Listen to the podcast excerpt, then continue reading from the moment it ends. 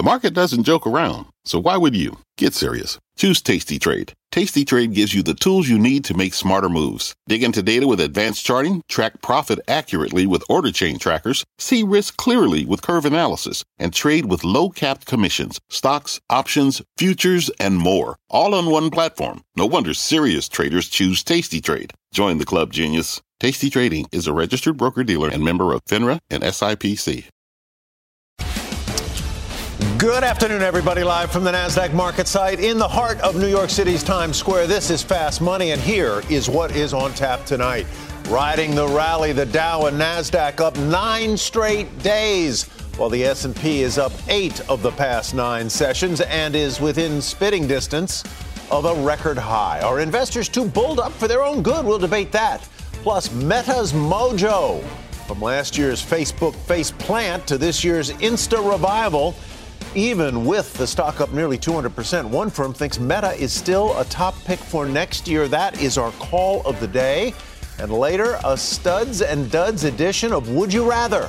From entertainment to autos to retail to industrials, the traders will face off on this year's leaders and laggards and who will win in 2024. I'm Tyler Mathisen in for Melissa Lee. Glad you could join us. Coming to you live from Studio B at the NASDAQ market site.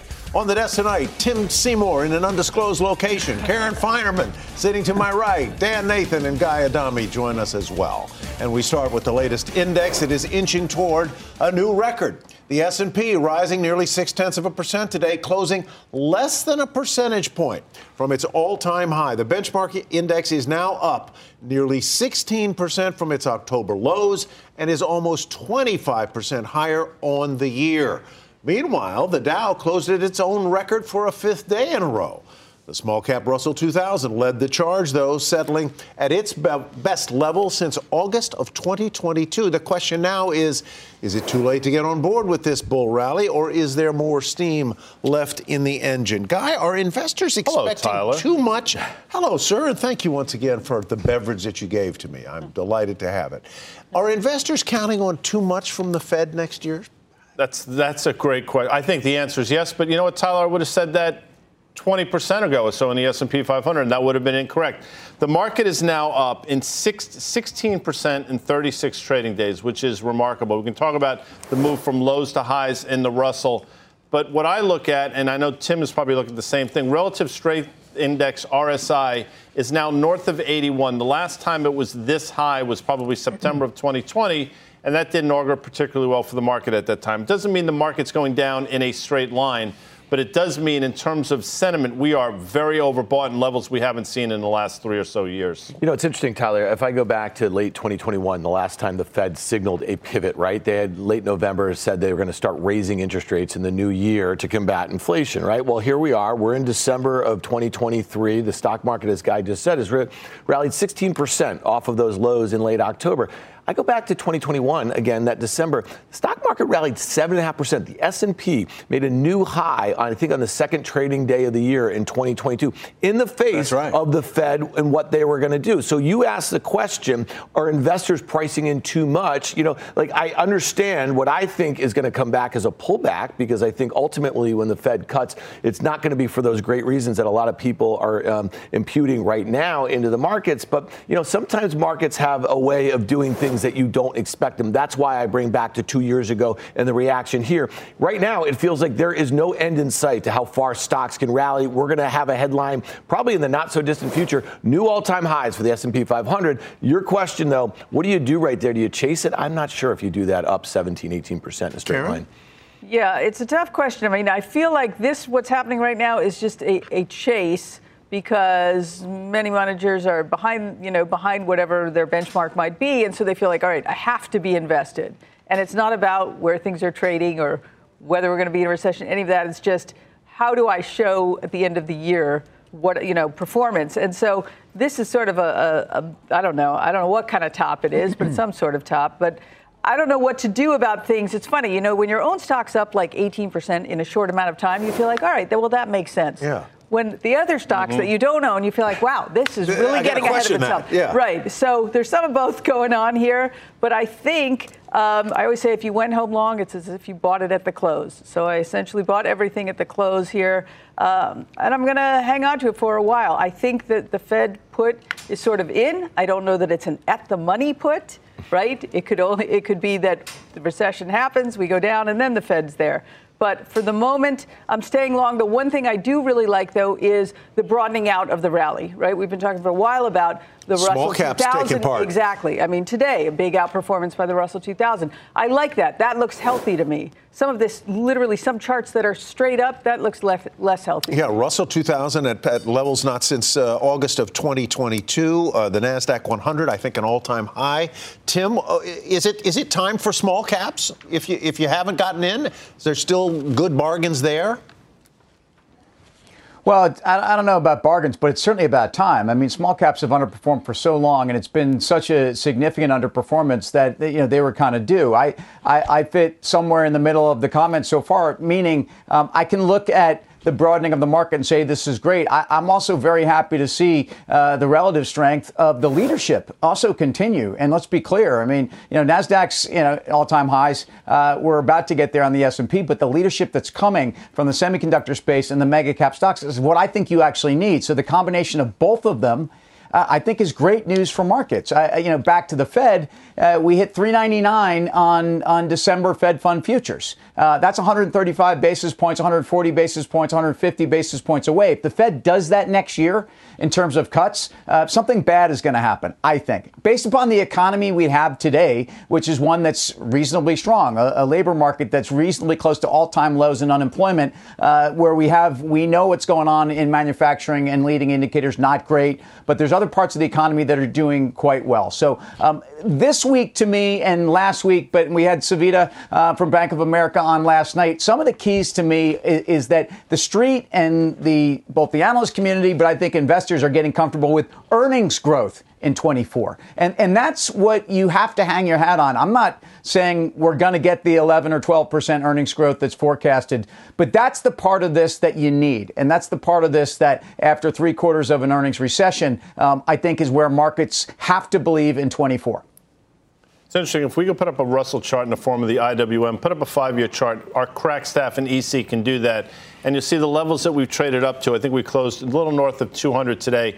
The same top we made, I think, in August of 22. Go back to this January. If you want to extend that out a little bit, I think it'll become a lot clearer. I mean, we're at big resistance levels. And to Tim's point, the Russell made its all time high in November of 2021. And although it's rallied off the lows, we're still not close to the levels that we saw way back when. So that's something to keep in mind. And I only bring that up because if you think, like I think, the unemployment rate is going to move up in a pretty precipitous way over the next six months or so, in my opinion, it's very hard to be bullish small cap stocks in this environment. Yeah, the other thing, I think we hit this earlier in the week. Um, there was data. This is the shortest period that the IWM, the Russell 2000, went from a 52 week low to a 52 week high. And that's happened, I think, over the last kind of, you know, 30 trading days or something like that. We're seeing that in the S&P 500. There's no shortage of stocks. Like, I'm just I have Citibank right here up. And this stock was trading at 38 and a half on October 27th. It closed today at near $51. It's about to make a new 50 52 week high. And if you just think of that, I mean, that just reeks of a chase, right? And so, do you yeah. want to buy something that's made that sort of move that was so out of favor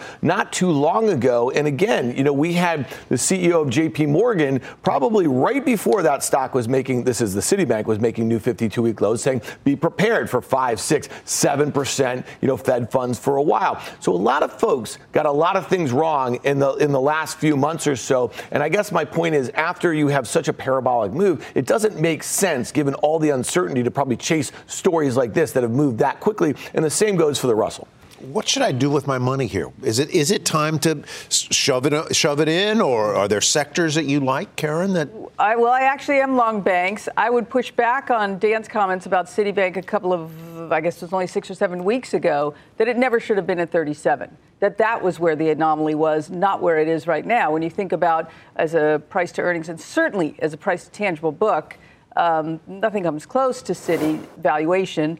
J.P. Morgan, um, that's one I'm comfortable owning here. I think um, there's there's I like the IWM here, even though it's mm. had a big run. Could it pull back? Yes, but I do think that there is still a lot of room between where the IWM historically is traded and where the S&P 500 is traded on a price to earnings basis. And over time, in the 25 years since the IWM has been around, it's outperformed.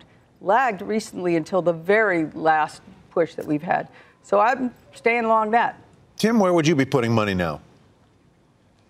Well, I think there's a couple parts of the economy that we don't spend a ton of time talking about that are also working. And we had that, that U.S. steel news last night. But you look at integrated miners. So I'm talking about BHP, I'm talking about Rio Tinto, uh, and then the ones that are specialized more into copper and gold, like Freeport. Freeport's had an outsized move to the market since that CPI number in mid November. So again, easing on inflation is very, very good for the resources community. Um, whether you have the kind of demand, and I think oil suffers more from demand concerns, but a weaker dollar, a dollar that's it's now down almost 5% from that peak that we had when rates, rates peaked around November 1st. Uh, I think it's great for the resources community. I think there are structural issues for wanting to own copper. And, and I think the integrated miners also are, are well um, kind of situated. We've seen international markets also. That's a dollar dynamic. Multinationals benefiting from that, that dollar weakness as well. Um, Japan was up 1.5%. I think Japan continues to go higher. Latin America, which has uh, some emerging market dynamics that are actually very beneficial here, especially at a time even when China's not strong. Brazil is strong also on the resources front.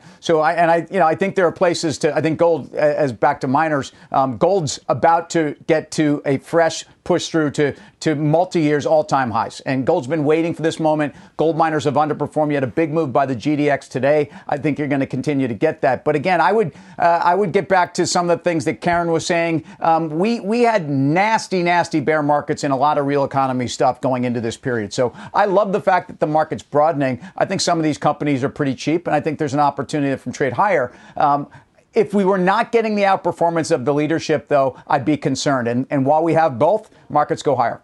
All right, and we're going to talk more about the miners in a little bit. But meantime, we've got an earnings alert. Uh, FedEx tumbling on an earnings miss. The company also lowering revenue guidance for fiscal 2024. Frank Holland here to take us inside the numbers. Hi, Frank. Well, hey there, Tyler. I mean, you hit the nail on the head. The lowering of that full year guidance is just another factor weighing on FedEx. The company got you know a flat full year from a prior forecast of lower single digit growth. Also, a big miss on margin for the express business, air deliveries, where FedEx gets just about half of its revenue. And Express, it just continues to see lower demand and lower pricing power. Ground, the bright spot here. Revenue growth beat on margins. The company won business from UPS during the Teamster negotiations. The freight business, that's an LTL trucking business, it benefited from more pricing power. Rates up about 4%. FedEx also benefiting from the bankruptcy of Yellow. Overall mixed, also questions about how sustainable those gains from UPS and Yellow really are. So FedEx said it achieved $1.8 billion in permanent savings from its Drive cost-cutting plan on the call starting at 5.30 Eastern. Investors will be listening closely for progress and also how the integration of those three business units is going. That process expected to be completed in June of 2024. Tyler, back over to you. All right, Frank, thank you very much. Let's uh, trade FedEx. Karen, what do you think? Well, uh, so I had been in FedEx and switched to UPS. FedEx was uh, um, they were in the middle of a very nice turnaround, right? The, the, stock is starting to sort of get some love. It went from trading at a low double digits multiple to something sort of eh, 15, 16 ish or so. I'm kind of surprised with the magnitude of the sell off in the after hours. They missed by, I don't know, 20 cents. And yet they were down, I don't know, what is that, $23 or so, give or take? Yeah. That's a very big multiple on a, on a, yeah, it was a miss for sure. But it just sort of harkens back to, or do you harken or you harken back? I'm not sure if that's. you harken back. All right. So it, to uh, wow, when FedEx would have a couple of good quarters and then a bad quarter, and then put out guidance and then not really make it. And so I think you're getting a little bit of multiple compression here because maybe the credibility, maybe it's back to maybe being in the penalty box a little bit. UPS, which I own, down in the, you know, some of the same reasons it probably will have a tougher quarter. Dan? Yeah, I mean, listen, stock rallied 25% into the print, right? So when you say they missed on a, you know, like a few percentage points and, and, the guidance wasn't better than expected, I mean, there was a lot in the stock at that point. And, and Karen's talking about a stock trading about 15 times, growing at high teens. You know what I mean? That is a cheap stock. Um, but I guess things are getting priced to perfection relative to themselves, sometimes relative to their peers after you have these sorts of runs. And I actually think this sort of price action we're going to see a lot of as we get into January. The higher we go, I think the smaller the sort of disappointments are, the higher the expectations, yeah. the more likely are just to kind of hit the sell button, ask questions later a little bit. And, you know, so this could be a bit of a precursor. I know we got Nike tomorrow. Let's see what they do. That's had a big run too. So I'm really interested to see how a lot of these stocks in this sort of euphoric environment trade on disappointments. Yeah, my, my son is in, in a class, and one of his stock picks was Nike, and he had to write a report about it mm. last night, which meant I had to write a report about it. I mean, that's how it works. And, and, and I've noticed. Let's hope his teacher is not a fast money fan. I don't oh, know. I mean, Mr. Weber! Mr. Weber! Anyhow, I, I was, senior year, we yeah, can give the kid a break. Yeah, right? it's, it's yeah. good. Guy, thoughts on FedEx? If you're going to miss, don't miss an express, as Frank mentioned. That's half their business, right? But the miss, forget about revenue. We can nitpick. It's in margins, which were half of what the street was expecting. Operating margins came in 1.7%. The street was at 3.6. There's a disconnect there, clearly. Yeah, ground was fine, freight was fine, but that's not where you're going to make up these things. So to, to answer Karen's question, why are they whacking the stock like it is? Because when you miss with your biggest business unit, with margins being cut in half, that's concerning. Where do you buy the stock? Well, I think it's trading 258 here. I'm going back and trying to find a level. I mean, as it turns out, the math suggests 250 is a level, and we'll see. I thought this stock could actually challenge the prior high into earnings. Where to get up to 285, so it didn't get that yeah. close. Now you have to figure out what's the right value for it. 250 probably makes sense. All right, let's move on. Uh, coming up uh, from the year of efficiency to best year ever. Uh, that's what 2023 is turning into for Meta's stock, and that's got some analysts making a New Year's resolution on this name. What they see for the social climber next. Plus, a cheap chip check. Could semi standout NVIDIA actually bring you more bang for your buck against its competitors? We're going to surround the chip trade when Fast Money returns in two minutes.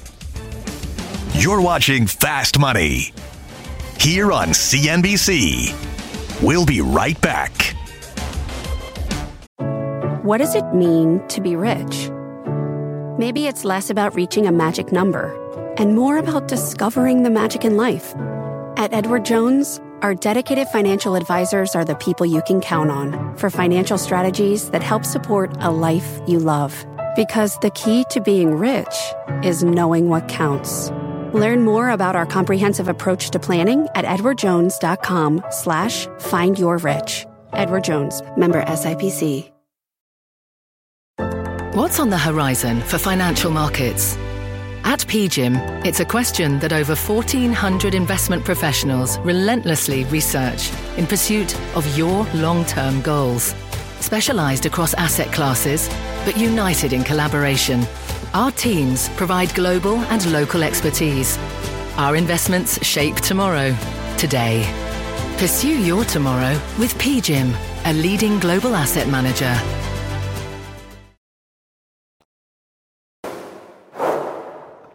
Welcome back to Fast Money, everybody. UBS naming Meta a top pick for 2024. The stock has nearly tripled this year and is trading just a hair below its September 21 all time high. At the start of the year, CEO Mark Zuckerberg promised that this year would be Meta's, quote, year of efficiency. Now the stock is on track for its best year ever. UBS calling Meta one of its top buys in the mega cap internet space, saying the stock could rise another 20% from here. Karen, this is a holding of yours. Yes, this uh, mostly through appreciation is my largest position. I think that it's not expensive here at all. I still like the story. I think it's still holding together. Even though it was the year of efficiency, they also were spending a lot of money, though. And I think we could see a little more efficiency next year in maybe some more revenue generation as opposed to cuts. I think that um, the ad market is strong.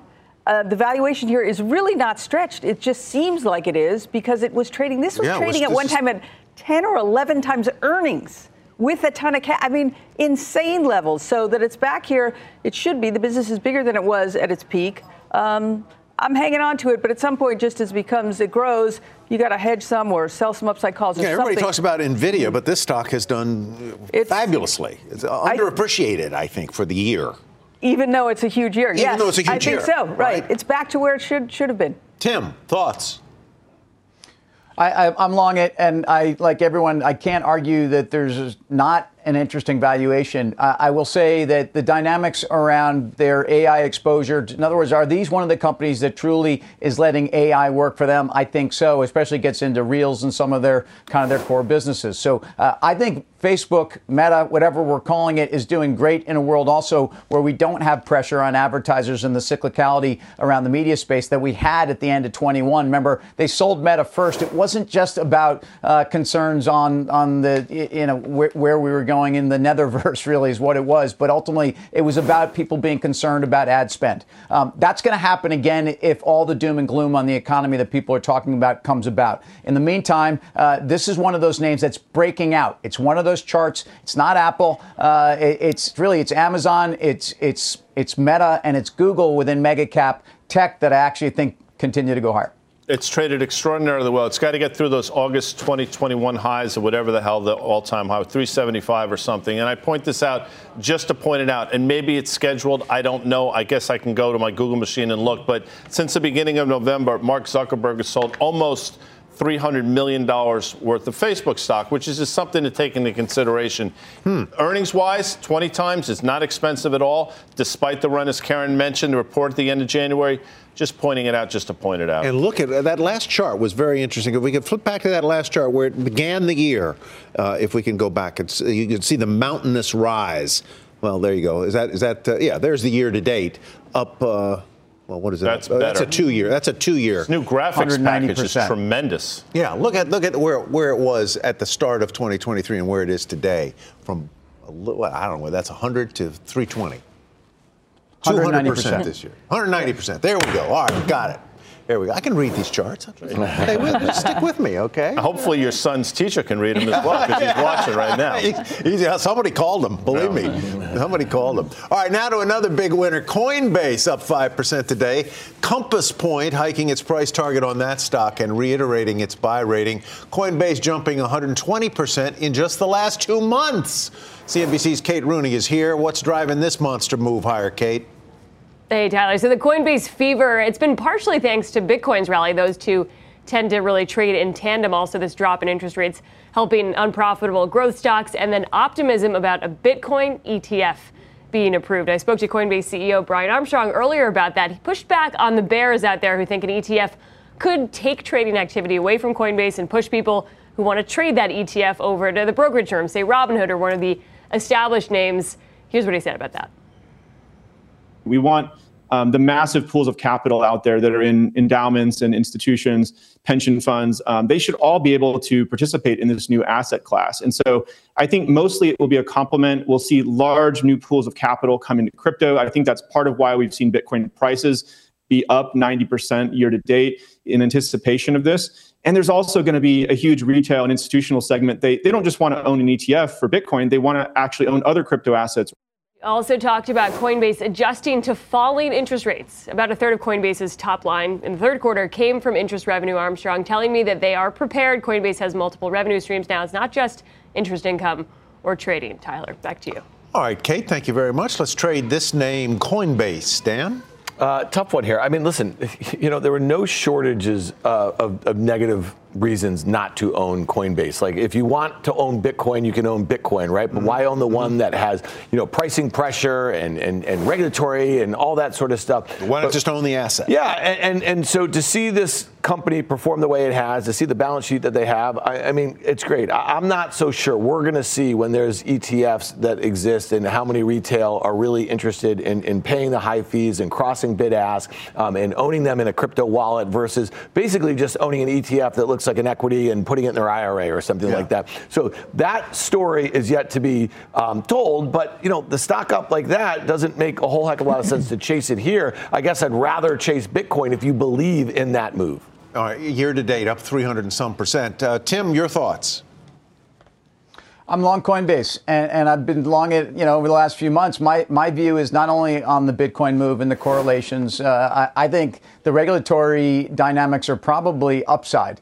Um, and I, I, won't speculate where the lawyers and, and the regulators are, but um, the fact is that you are getting more institutional adoption and a lot more people on board. Ultimately, um, that's great for the asset class. If Coinbase is the on ramp to the digital world, at least one of them, and let's be clear, uh, in 1.0, they were the on ramp then that means that the entire asset class is, asset class is well bid.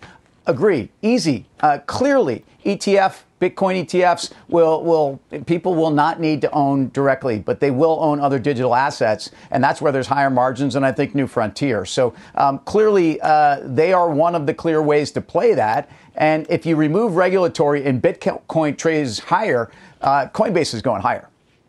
All right, Tim, thank you very much. I just want to report from the home front. Uh-oh. Uh, the email has arrived. Did Dad just call me out? I'm in, I'm in uh, should be held to pay. No, but maybe we can help. Maybe Yeah. listen. Maybe Yes. we can help them out. I mean, maybe we can, as a team here, we can do a Zoom call for the class and sort of assuage any concerns the professor might have. I think that's a great idea. Well, I I've think been that's a wrong. great idea. And maybe we'll knock around Nike a little bit later, just so that uh, when the, the Put earnings out come out, there. because it's coming. the because you did this to yourself. I did. I. I'm a transparent. Who knew someone would be watching? Exactly. I knew anybody. Yeah. I, they don't watch Yeah. at home at my house. All right, there's a lot more fast to come. Here's what's coming up next. Looking for a deal in the semi space? So are our traders. The cheap chip that's standing out among the competition. And what options markets are saying about the next name set to report. Plus, it was a big year for a lot of stocks, but not everyone came along for the ride. The divergence between a couple of industry leaders this year may surprise you. But which should you bet on in 2024? Our traders give their picks ahead. You're watching Fast Money live from the NASDAQ market site in Times Square. We're back right after this. CNBC has quick and easy to understand business news updates at the open, midday, and close every weekday. Markets, money, and more from Wall Street to Main Street. I'm CNBC's Jessica Ettinger. Follow and listen to CNBC Business News Updates wherever you get your podcasts.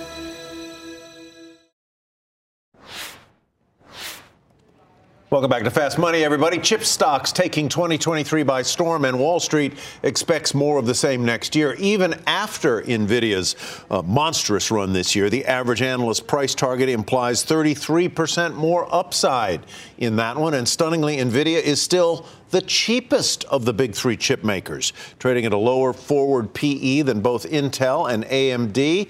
Dan, is PE, forward PE, the way to look at this at these stocks and to value them? Well, it wasn't before the earnings estimates kind of caught up to where the stock was. I mean, it was just kind of a harder game. I've got many things wrong this year, one of which was this and, and the way that it would grow into this valuation. But right now, if you're buying this stock that actually has been basing between $400 and $500 for almost the last five months or so, you have to believe that the earnings expectations for next year are too low, right? Like that there's going to be further estimate revisions. And what I think one of the reasons why we've seen this churn and one of the reasons we're seeing an AMD play catch up, especially since they've introduced some competitive products, is that they think that there's going to be some pricing pressure. There's going to be other competitive pressures as it relates to market share. And maybe, maybe the market doesn't mature the same way that a lot of folks um, think right now. So to me, I get it. If you want to continue to own this stock or you think that the, the, the numbers are too low for next year. I just think the landscape is going to look very different for Nvidia next year than it did this year.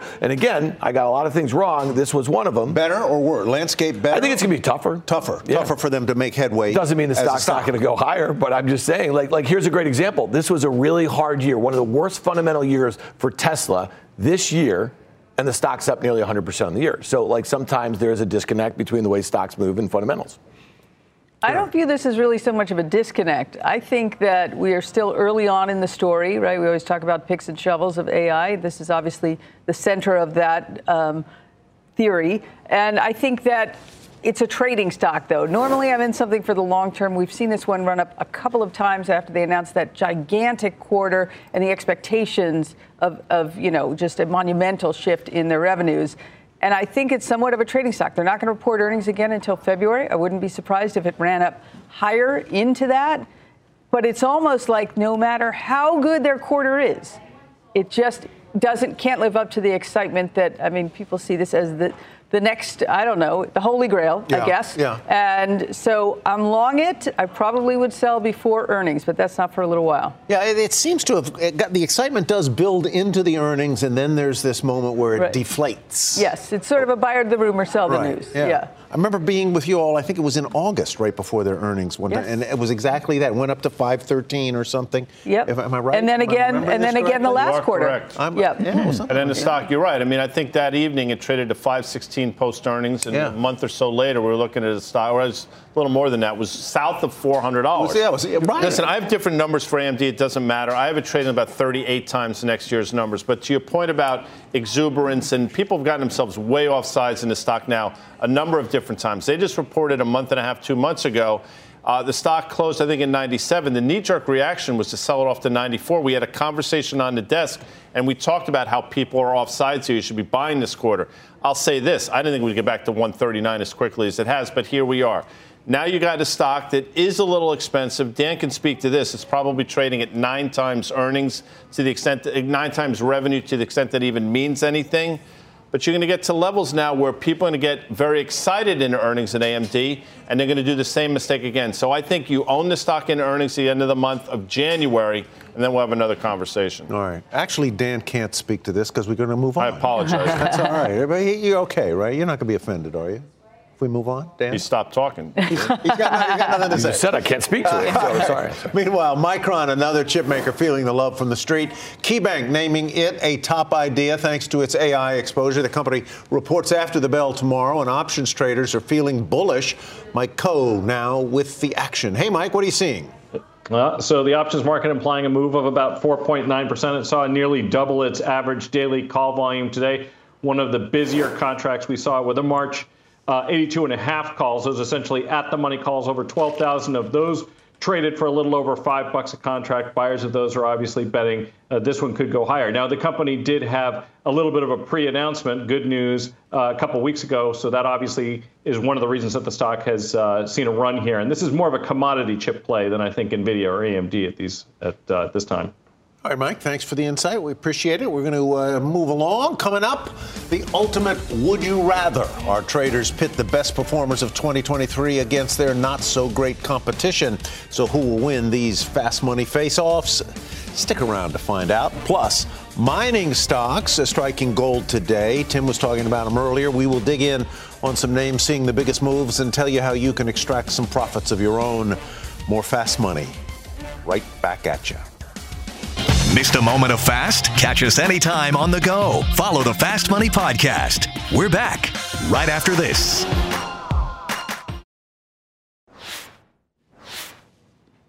Welcome back to Fast Money, everybody. Stocks climbing again today, keeping hopes for an eight-week win streak alive. The major index is all up about a half percent, with the S&P nearing a record high. The Dow and Nasdaq both on nine-day win streaks. Russell 2000, monstrous December so far. Small cap index climbing about 12 percent so far this month, and it's early. Shares of GE up nearly two percent. That stock trading at its highest level since October of 2017 and Affirm surging more than 15% after it announced an expanded partnership with Walmart. Shares there up more than 420% this year, but still down nearly 50% over the past two years. What do we think of Affirm Holdings, Tim? I think the business model doesn't make sense at 550 Fed funds. I think it, it makes sense, uh, you know, significantly lower. It doesn't surprise me the move in the stock with interest rates plummeting. Doesn't surprise me the move with the Walmart deal. I mean, look, obviously any deal with Walmart is, is a game changer for anyone, especially someone that's looking for a consumer that probably at some point is going to be a little over their skis and wants to pay later. Uh, I, I, you know, I think this is a great opportunity to be fading names like this, to possibly be initiating short positions, at least in companies that are highly exposed to consumer credit, uh, to financing costs that made sense yesterday, but I don't think make sense tomorrow. So, uh, no, I'm not buying this move. If anything, I'm a major seller of it. All right, very interesting. All right, meanwhile, private credit powerhouses like the uh, Carlyle Group, Ares Management, Blackstone catching a bid in a big way this year, uh, even amid rising interest rates. But with a Fed pivot and lower yields coming now into view, what is the impact on the red hot asset class? Leslie Picker has some answers. Hi, Leslie. Hey, Tyler. Yeah, 2023 has been a near perfect backdrop for private credit. Broadly, the asset class benefits from higher yields because they can generate bigger spreads on the floating rate loans they make, and the potential for higher capital rules and uncertain macro backdrop have really hamstrung the biggest banks, more traditional banks, from certain types of loan making, providing an opportunity for private credit managers. But 2024 is a bit more of a question mark. PitchBook in a new report for allocators says that a soft landing scenario comes with the quote, greatest risks as capital flowing into the space has created a lot of competition just as base rates are expected to stabilize lower. The firm noted the dearth in deal making has limited ways private credit firms can spend its $400 billion in dry powder. But others say the, gra- the grass is not necessarily greener in a hard landing scenario, despite a coinciding valuation decline and winnowing of competition for private credit managers in that scenario. I spoke with Goldman's lead analyst on alternative assets, Alex Blostein, who said the biggest risk to private credit is large losses. Not having a severe credit event is a good thing for private credit. So, in other words, a soft landing wouldn't be a huge tailwind for the industry, but it wouldn't be a big dampener either. Tyler. All right, thanks very much, Leslie. Uh, let's trade uh, private some of the private credit players or some of the banks that are, uh, you know, in that sort of competitive space. Karen. I'm married to a private creditor, yes. actually, so uh, I don't really trade the space. Yeah. But I do think, you know, what you talked about, a, a, soft landing is okay, no landing is great. But what really has to happen, though, for all this private credit money to come in to put to use is that private equity needs to be able to do deals. So they need capital structures that work, they need prices of equities that work, or private companies. So that to me is a critical component as well. Is there going to be, I mean, private equities had a tough, tough time of late. Yeah. Yeah, the better they do, the better private credit jump does. ball. Anybody want to jump well, in? I think here? Carlyle Group is in, it's had a biggest run it's had in quite some time over the last few months, not coincidentally with the move in yields. So Karen talked about Harvey Schwartz took over. I want to say February of 23. He will implement a plan that works. I know that because you know, I'm not dropping names. I've known him since our time at Goldman Sachs together, so I believe in him. And I also believe the backdrop actually favors Carlyle in a meaningful way here. How about the broaden out to the bigger banks, well, to the banks generally? Here's where I was going to go. It's kind of interesting when you just look at the bottom left, upper right for these, and you look at the valuations that they're trading out, the opportunities that they have. Um, they are taking the best and the brightest, like away from like from the banks, the private um, credit the, people. The, yeah, I mean it's just light and day, and just if you're in our network, you just hear this every day. This is not where the smartest young it has people been the hot place. want, want to go. And, and, listen, that actually should be a tailwind, um, you know, in, in my opinion, because there's going to be a lot of innovation. And to Karen's point, if you ever have a better backdrop for private equity. Um, I don't think this kind of lets up anytime soon because I don't think the banks are really equipped to do this sort of business right now. Tim, jump in.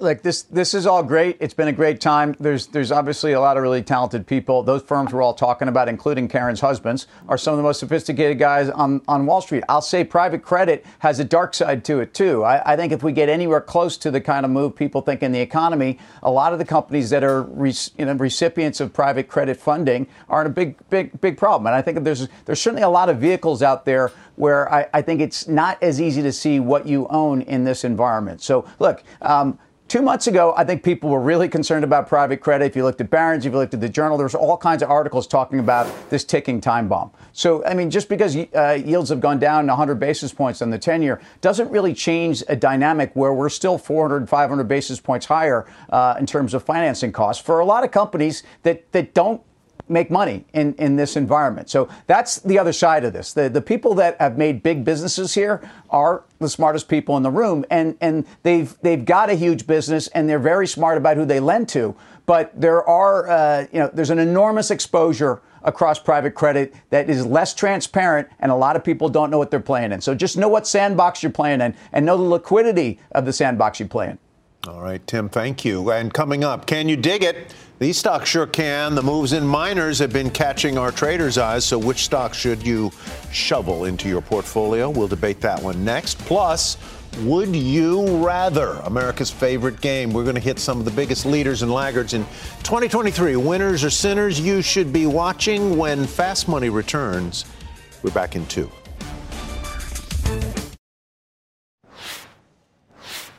Welcome back to Fast Money, everybody. Mining stocks extracting some gains oh. in today's. Oh, the, the wordplay is, is masterful here. in today's session. Freeport, McMoRan, Barrick Gold, uh, BHP, and other metals miners uh, with some nice moves higher. The GDX Gold Miners ETF also up nearly 10% over the past week. You were looking at this move, guy. Yeah, I think it can continue. I'll say this. What's happened, I think, historically is people have been reticent to buy gold mining stocks in the face of gold rallying because they believe it's going to be short lived. I'm not going to get caught up in it. I'm not going to get faked out again. And a couple Sunday nights ago, it appeared as though they were right on. I mean, gold made an all time high, only to reverse $100. And if you watch, gold miners did not participate. But gold is actually held in there relatively well. Bank of Japan is telling you, you know what, we're sticking with negative interest rates. Uh, you see what's going on in the 10 year here. Gold has found its footing. I think the commodity trade's higher, and I think there's a huge catch up trade in the underlying equities in the form of the miners. Tim, final thoughts on gold and the miners? Uh, gold is, is, if you're looking at 20 year charts, it's the best chart you can find, and it tells you the story of long term why gold continues to be bid higher. Everything that the environment, and I know Karen says you can buy, you used to be able to find every reason to go out and buy gold, but the reasons really are that you have uh, an interest rate of low, excuse me, a lower growth environment, an environment where inflation is falling, and maybe the Fed is getting easier, and we're more concerned about some of the things that have people buying gold. This is that time. All right, Tim, thank you. And coming up, it is the battle of the industrials. Will it be Deere with the headbutt or cat with the claws? We'll have more tough questions in two minutes. And here's a sneak peek at the Cramer Cam. Jim chatting exclusively with the uh, CEO of the makeup maker Oddity Tech. Catch that full interview at the top of the hour on Mad Money more fast in two minutes. All right, welcome back to Fast Money. Uh, the end of the year just around the corner, and we thought it would be good, uh, a great time to look at some of 2023's winners and losers. And uh, with some big divergences between arch rivals across industries, we wondered which would you rather add to your portfolio? We're looking at them all from discount retailers to streamers to autos to industrials, and let's play the game. First up, retail. Walmart popping almost 10% this year, uh, while Target is down more than 6%. Would you rather Walmart or Target? Tim, you go first this is would you rather. I, I, I own them both. Um, I would Walmart over Target here just because it's uh, Target has clawed back 41 points between the two companies in the last six weeks. I mean, it was so oversold on a pair basis, and these are two great pairs to trade. Uh, you saw Target wickedly outperform for a couple years before. Walmart has dominated uh, 65% outperformance. It's a 41% move off that bottom six weeks ago for Target. I own Walmart here. Uh, Karen, your thought? Would yes, this is a tough one. I, I own them both, but I also had on the pairs trade long Target, short Walmart just because the discrepancy in the price to earnings, we might have a chart of that, or it might have already just been up. I'm not sure. Yes, there, there it is. Go. Was so wide. See how wide that look was? How wide and now is. look how narrow it is. And so it's time to take that trade off. Um, a, a Target is cheaper, but Walmart deserves to be more expensive. This is a super tough one. I will just talk my book, though I am long. More Target than Walmart. More Target than Walmart. All right, next up, the streamers.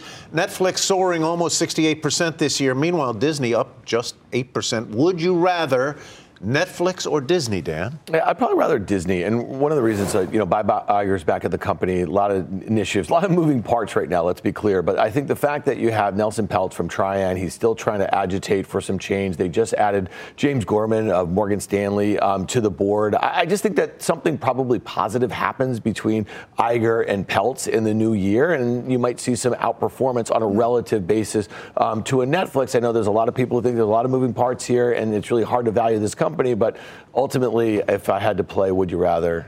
It's Disney. It's Disney. Guy, I'll play it, and I'll say Netflix. And I understand. Listen, the the biggest gripe I think about Netflix now is valuation. They're going to surpass Disney plus in 2024 in terms of ad revenue, which is remarkable if you think about it whereas Disney's problems are vast and robust. So if the only problem with Netflix is valuation, I'll stick with Netflix here. All right, rather Netflix. Let's take a look at the automakers. Tesla up 108%. Dan mentioned it earlier this show uh, this year, while General Motors is up about 6%. Dan, are you going to surprise us here? Which would you rather? I'm going to surprise you, but it, it, I'm actually not going to play the game that well. So earlier this year, I made a really stupid comment on this show, and you could say, Karen. Be specific. Which one? Yes. Yeah. okay. And it was something about, you know, in 100 years, GM GM's still going to be around and Tesla's not. I think what GM did this year by dialing back their ambitions in EVs, and I think a lot of the labor issues, I think it's going to put traditional auto in a really tough spot. Now, that being said, on Tesla, I've been very bearish on the stock this year, and it's gone up a lot, as I just mentioned. So another thing that I've been wrong about. But the fundamentals have been bad, and I've been right on the fundamentals and the direction of their margins and kind of the market share issues and some of the issues in China and the like here. So next year, I actually think their fundamentals probably bottom out at some point early in the Teslas, year. Teslas. Teslas do, but I think it probably happens from lower levels at some point, maybe towards 150 or so. Karen, which yeah, would you rather? Mine, I'm sort of a you know valuation girl, so GM, but I actually did sell my GM recently just because I just sort of gave up on the EV transformation and Cruise is. I mean, a lot of things going wrong over there. It is cheap. It should be cheap, but. Uh, and Tesla is expensive, should be expensive, but too expensive for me. So, so neither. Would you rather is neither. It is neither. Sorry, I'm bad at the game too. All righty. That's the game, folks. Up next, your final trades. We'll be right back.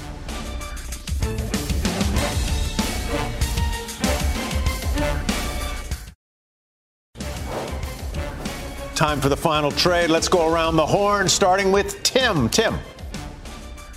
Tyler, thanks for joining us. Copper's at six month highs. We talked about gold near all time highs. Freeport Mac mines them both. FCX.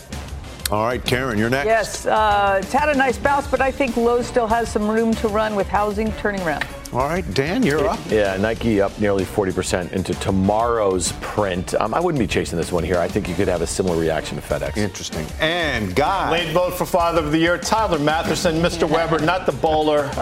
Give us a call. Uh, in Tim's world, Agnico Eagle Mines comes out AEM, Ty. AEM. All right, that's uh, your fast money for uh, Tuesday night. Mad Money with Jim Cramer is up right now in a couple of seconds. See you tomorrow. Thanks, Tyler. All opinions expressed by the Fast Money participants are solely their opinions and do not reflect the opinions of CNBC, NBC Universal, their parent company, or affiliates, and may have been previously disseminated by them on television, radio, internet, or another medium.